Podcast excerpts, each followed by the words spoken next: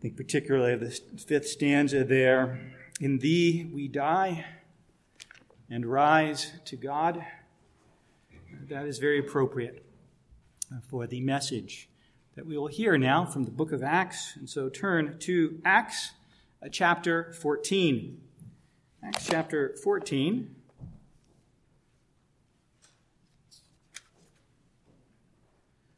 We will conclude chapter 14 today. I'll read verses 19 through the end of the chapter. Acts chapter 14, beginning with verse 19. But Jews came from Antioch and Iconium, and having persuaded the crowds, they stoned Paul and dragged him out of the city, supposing that he was dead. But when the disciples gathered about him, he rose up and entered the city. And on the next day, he went with Barnabas to Derbe. When they had preached the gospel to that city and had made many disciples, they returned to Lystra and Iconium and to Antioch, strengthening the souls of the disciples, encouraging them to continue in the faith, and saying that through many tribulations, we must enter the kingdom of God. And when they had appointed elders for them from every church, in every church, with prayer and fasting, they committed them to the Lord in whom they had believed.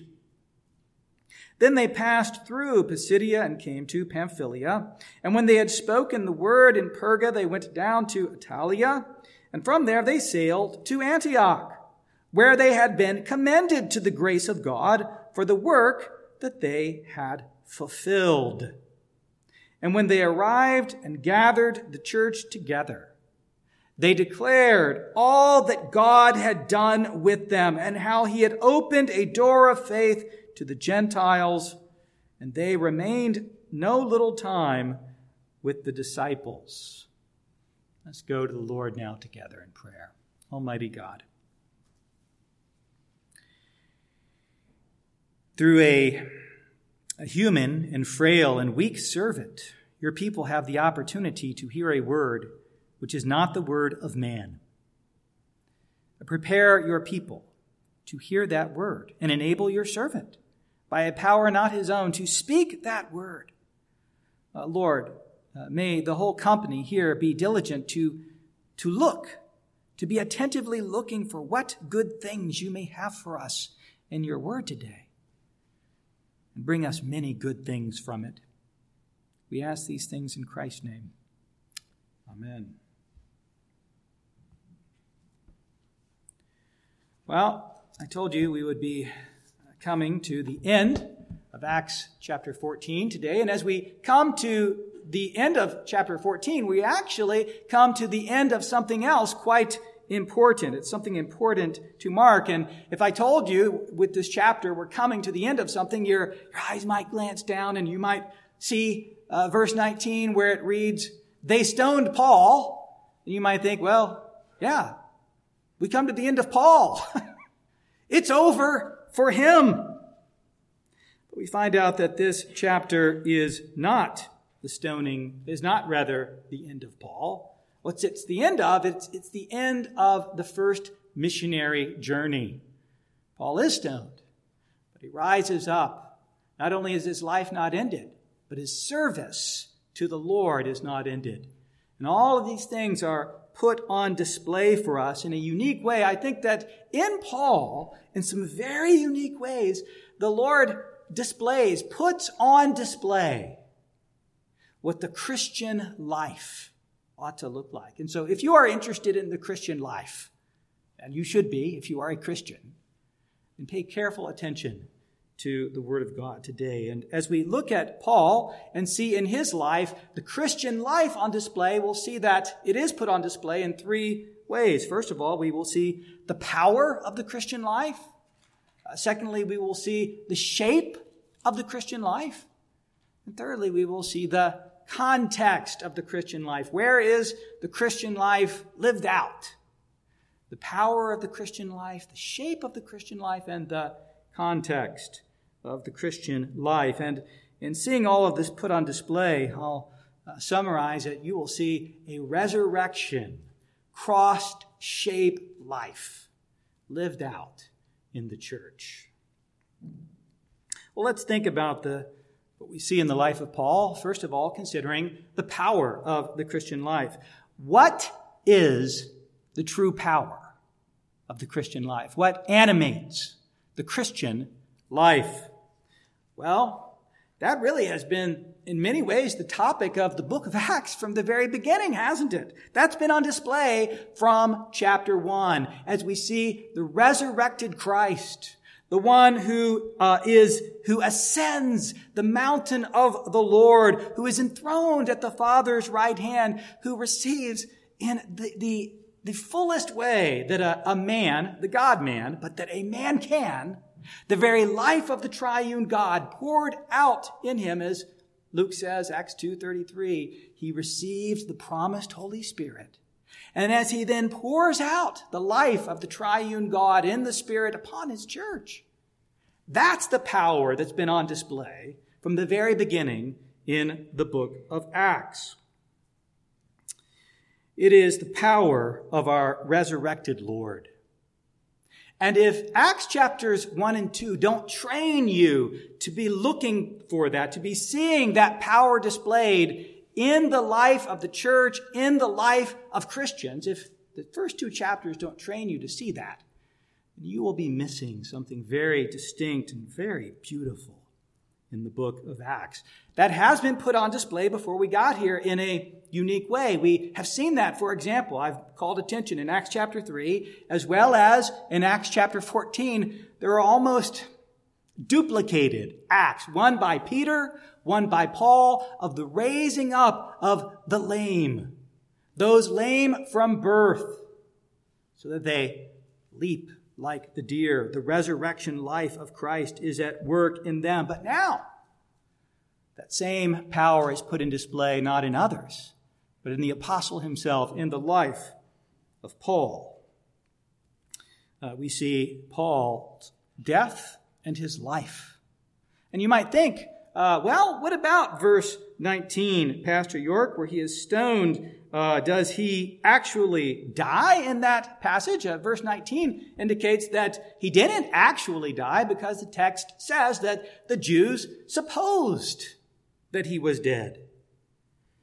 And so, even though that is the case, do not miss the point. Do not miss the point that Luke places him before you as though dead. Paul's life experience here in this text is exemplary of the entire life of the church and of the Christian, one of dying and rising. And Reformed commentators have noted this of this text for uh, quite some time. Uh, Calvin says in his commentary on this passage, because he serveth Christ faithfully, he is stoned. His constancy, constancy is commended to the end that we may follow it. He was indeed wonderfully delivered by the Lord, but as touching himself, he suffered a most cruel kind of death. Therefore, we must make like account of this testimony as if he had been slain. He says, on the one hand, he suffered a cruel kind of death, and then he speaks as, we must understand him as though he had been slain. And if it's not the resurrection power of Jesus Christ put on display here in this text, what precisely is it? What is it that causes a man who is stoned to death, at least in the, the minds of those who do the action, to rise up and what is it that causes uh, this man as his entire body from head to toe? I mean, this is not just something spoken of. He was, rocks crashed into him. His, his head and all of his body was bleeding. He may have had broken bones. He was a bloodied, battered mess. And yet we read in the text that the, he rises up and the next day he takes what would have been about a 30 mile walk uh, to Derbe. Already we see there is something supernatural going on here in this passage. Moreover, not only that, what would cause this one who experienced all these things to then go forward to these other remaining places we see he's really working his way back through the places where we've seen him come. This is the return path we're seeing right now. What would cause him to go all these places where he's already experienced some measure of persecution and preach the very same message, which got him all into all of this trouble to begin with? What is the only power which can enable such a life? It is not a power within you. If I gave you the best pep talk, uh, maybe yelled at you or gave you some very winsome words, if I gave you the best pep talk that any human being could give other human beings, I could not bring about that kind of life in you. You cannot produce it itself. Luke's witness to us here is that, that the power which impels the Christian life, as put on display in the life of the apostle Paul, the power of Jesus ascended, the power of Jesus enthroned, the power of Jesus receiving the Spirit and the life of the triune God, that, my friends, is true resurrection life. And it is the power of the Christian life. Is that the power of your life? Is that the power of your life? If you are looking to Jesus Christ in faith, it is. It is the power which animates your life. And let that sink deeply into your heart and soul. Let it profoundly affect you. And how so? How should it affect you? Well, it should rescue you from deep discouragement.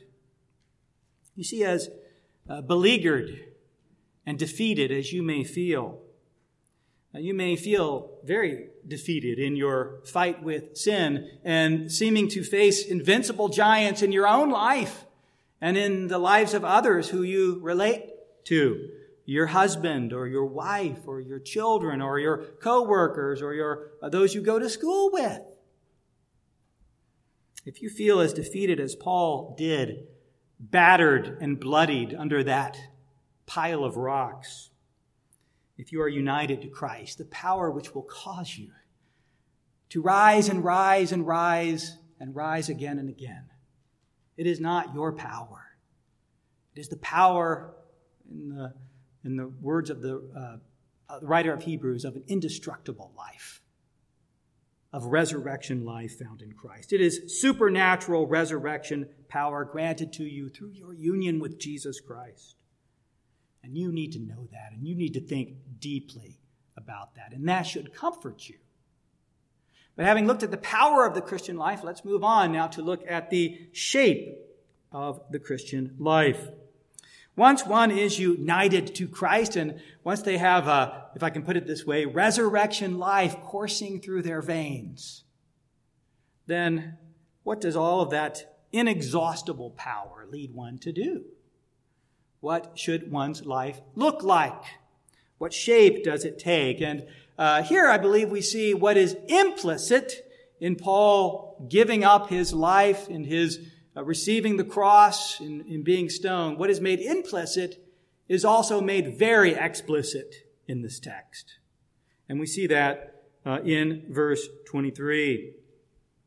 There we read this strengthening the souls of the disciples, encouraging them to continue in the faith, and saying that through many tribulations you must enter the kingdom of God. By many tribulations. You must enter the kingdom of God. What is the shape of the Christian life? The shape of the Christian life is this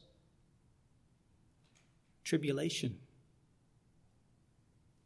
The shape or form of the Christian life is the form of a cross. It is a cruciform shape.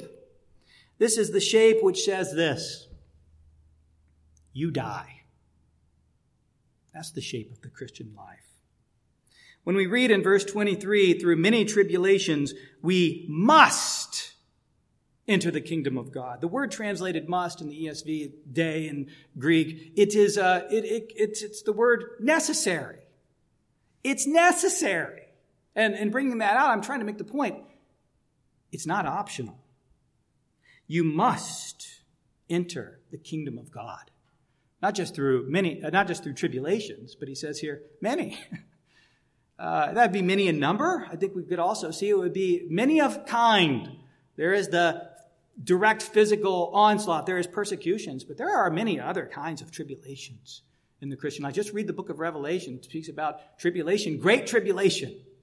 And then it maps out all kinds of tribulation, some dealing with false teaching, some dealing with persecution, some dealing with uh, self centeredness and attraction to pleasure. All kinds of tribulation. Are you prepared for that? Because there, Christian, there is no other shape to the Christian life than that of the cross. None. The world is telling you the, the shape of your life uh, must be defined in terms of uh, justice, let's say. Justice defined in terms of redistributing the power between the oppressors and the oppressed. Or perhaps it is telling you that the shape of your life must be found in you discovering your identity. Uh, perhaps that is a gay or straight man or woman or whatever other identity. There's, there's all kinds that you may sovereignly choose to transmute yourself into. Or just crassly, the shape of your life from the world's perspective is all about self indulgence and pleasure. God's word tells you that the shape of the Christian life is a cross. Christ's pattern of death and then life.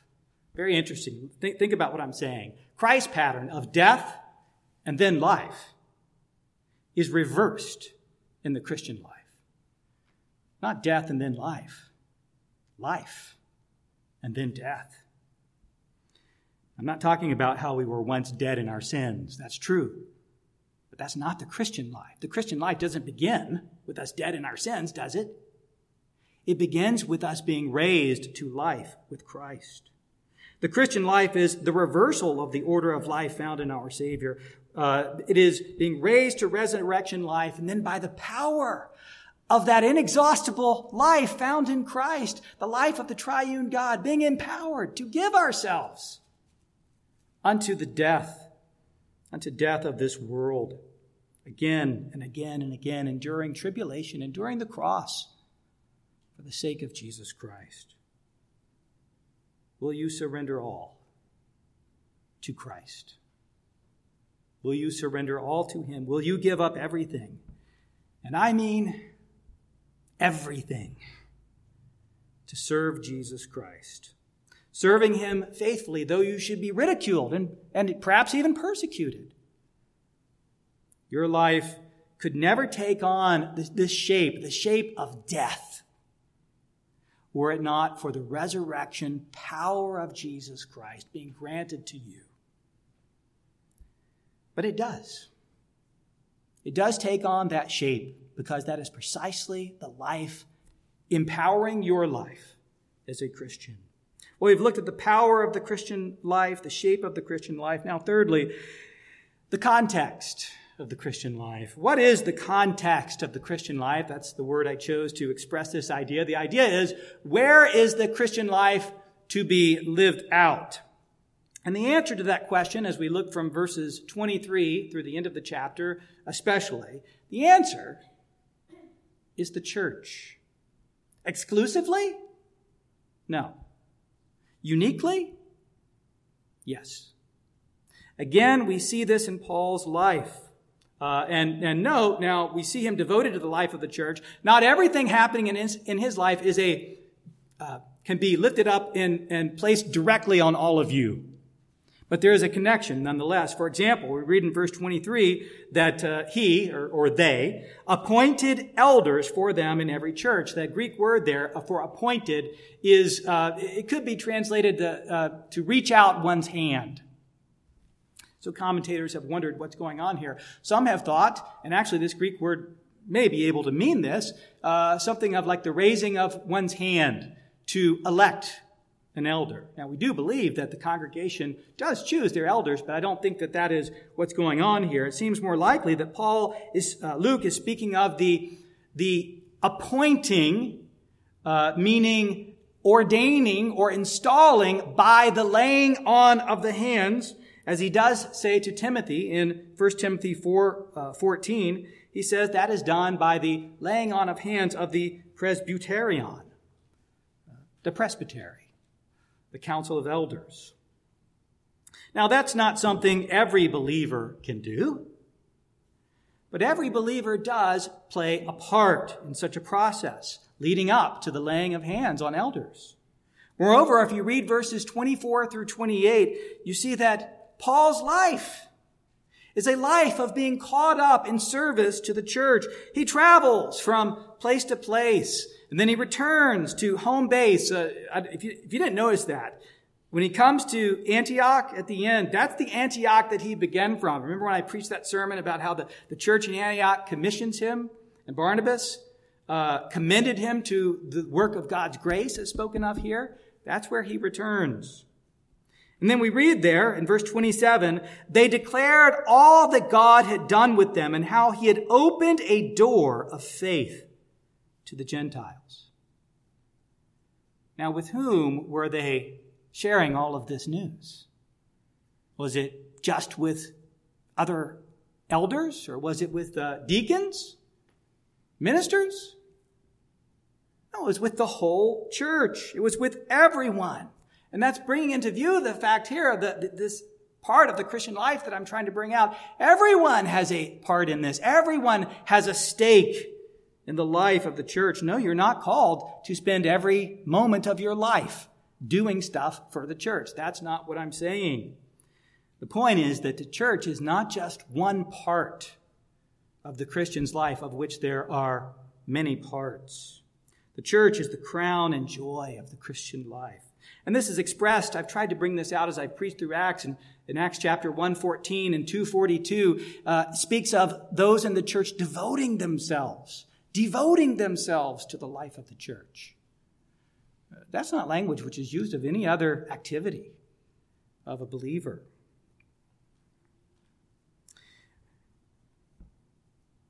This particular truth, which is expressed here and elsewhere, has been a particularly challenging one to think about and to speak of and to call you to over the last year. In the context of the Christian life, if the place where the Christian life is to be lived out is the church, how do you call people to live their lives out there when we have been challenged, like we've been challenged over the last year? And I say that not to moan and bewail what we've gone through. I say that rather to spur you on and encourage you to what is before us. Not looking behind, but looking on before us. We as a church have almost completely regathered. Now, we're still doing that in different ways and upstairs, downstairs gathering, but for the most part, we've completely regathered. And at the beginning of the first Sunday in July, we are going to return everything to, to the way it was before the COVID situation came into view.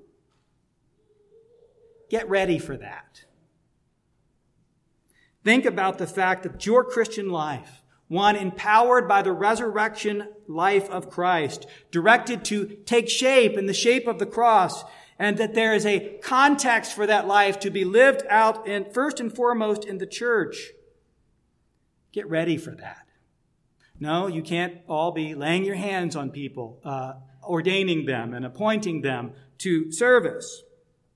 But you can be praying that the Lord would raise up uh, new officers in the church. You can go to your existing elders and ask them, How can I serve? How can I live out my Christian life in its most ultimate context, especially as the church is resetting itself? Maybe you can't be a missionary, but you can invite people to come to the place where they can hear the word of God. And you can play a missionary role should you see newcomers come. You can be mission minded to immediately identify such newcomers, to immediately seek them out, to immediately greet them, to help them to have a place within this church where they too might be able to live out their Christian life. As we get back to Sunday school, you can consider whether you might have the privilege, and it is a privilege, to teach one of Christ's little ones, and we will need teachers. You can consider how the Lord gives you one whole day in seven to devote to Him. You can consider how you might live out your Christian life uh, the whole day long. That, that's a privilege, the whole day long, and not just worshiping, that's the most important thing, but uh, perhaps planning and preparing and opening your house for Christian hospitality, welcoming others into your home. And if you want to hear more about the use of the Lord's Day, uh, then come this evening. I'll be preaching on the fourth commandment.